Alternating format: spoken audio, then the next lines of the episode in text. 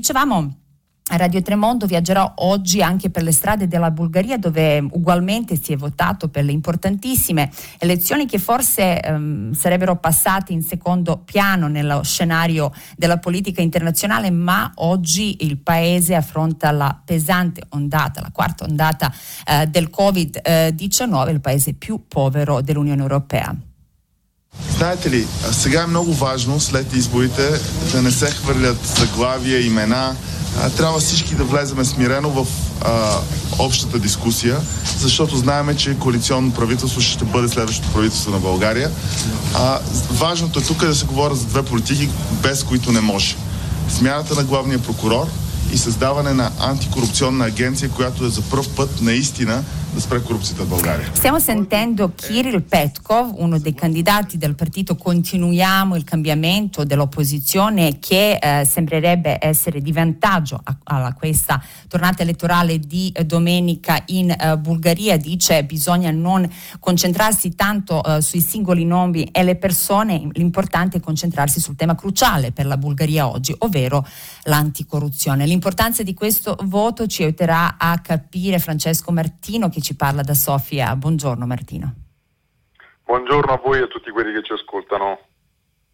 Ricordo corrispondente di Osservatorio Balcani e Caucaso proprio dalla capitale bulgara. Iniziamo dunque dalla terza, eh, terza elezione in un anno, bassissima inf- affluenza dovuta proprio eh, alla pandemia, ma spicca davvero questa novità eh, della formazione eh, di centro-destra, continuiamo il cambiamento. Quanto importante e quanto può effettivamente fare la differenza per il Paese?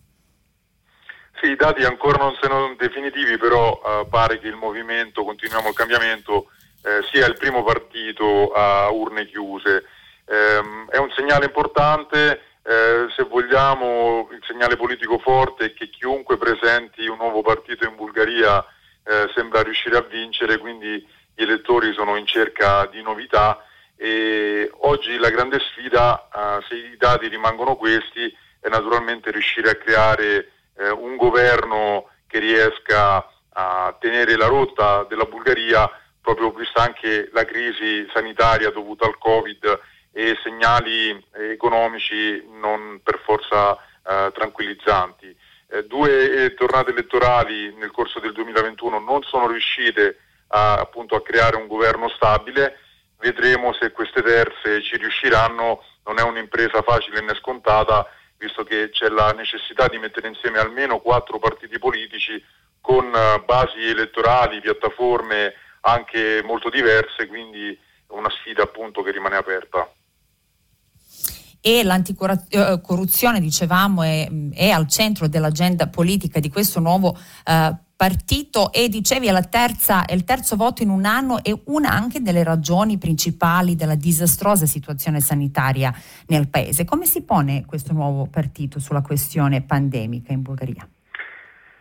Quasi tutti i partiti hanno mantenuto un profilo piuttosto timido, visto che la Bulgaria è il paese dell'Unione Europea col più basso tasso di vaccinati e questo sembra essere un tema estremamente sensibile, quindi quasi tutti i partiti in campagna elettorale non hanno voluto toccare direttamente questo argomento, forse timorosi di poter perdere consensi. L'unico partito che invece ha fatto la campagna proprio eh, sulla campagna vaccinale, facendo campagna contro i vaccini, è il partito di destra nazionalista Vesrajdane che è riuscito eh, in queste elezioni ad entrare in Parlamento, quindi eh, non ci sono stati segnali fortissimi, eh, non c'è stato, come posso dire, un chiaro no a, ai vaccini, però fino ad oggi i cittadini bulgari, per tutta una serie di motivi, forse anche per il caos politico, la mancanza di indicazioni chiare da parte delle istituzioni, hanno preferito non vaccinarsi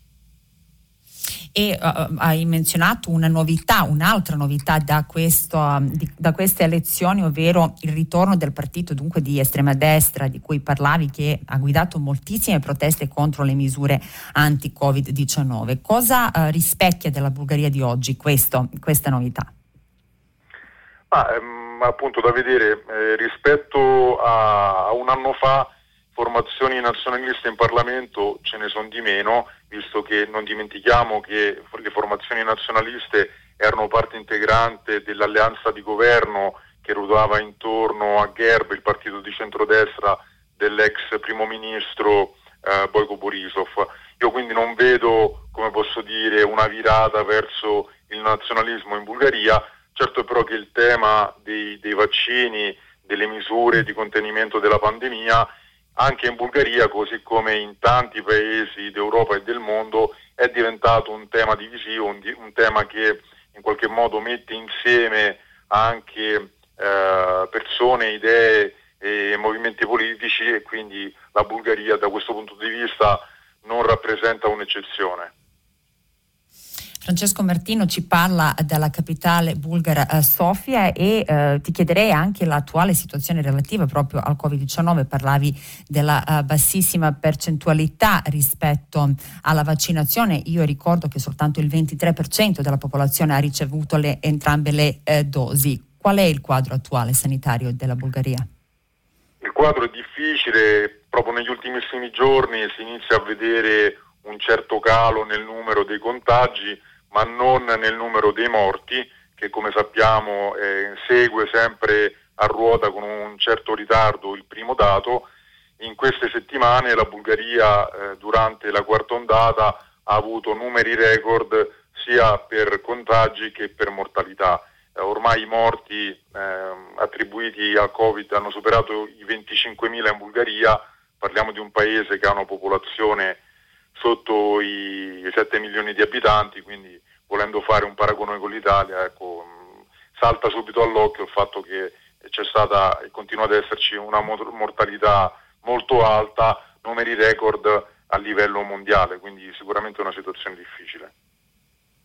Il problema sorge anche dal fatto che c'è una cosiddetta iperpoliticizzazione della pandemia di cui ci parlavi, ma anche dello scetticismo della popolazione nei confronti dei vaccini e pesa anche un altro aspetto ecco, che sottolineava per esempio Deutsche Welle eh, stamattina la rassegna un'emigrazione massiccia del personale sanitario. Ricordiamo che per esempio la Bulgaria è uno dei paesi dell'Europa dell'Est che ha vissuto davvero questa emorragia della popolazione negli ultimi anni. Quanto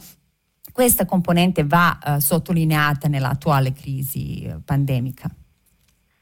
Sicuramente un fenomeno così ampio come il rifiuto eh, di massa dei vaccini ha molte cause. Se eh, dovessi sceglierne una in particolare, io sottolineerei però soprattutto la sfiducia nei confronti delle istituzioni, che è una sfiducia profonda che viene da lontano, non è legata soltanto alla pandemia, ma che appunto in tempi di pandemia eh, si è espressa con eh, fondamentalmente l'idea che se una cosa arriva dal governo, dal potere ed è gratis,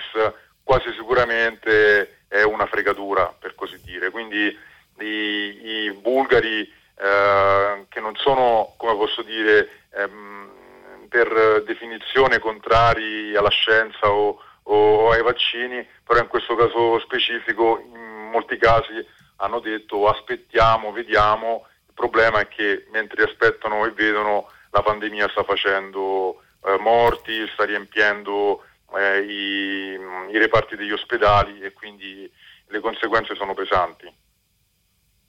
dunque la diffidenza rispetto alla politica, al governo e adesso c'è questa novità, parlavamo eh, del partito eh, che si impegna soprattutto a combattere la corruzione, loro si chiamano dunque continuiamo il eh, cambiamento eh, e anche una sconfitta massiccia dell'ex primo ministro Boyko eh, Borisov. Quanto eh, si può aspettare un cambiamento sulla scena anche della fiducia nei confronti delle istituzioni dopo questo cambiamento? Davvero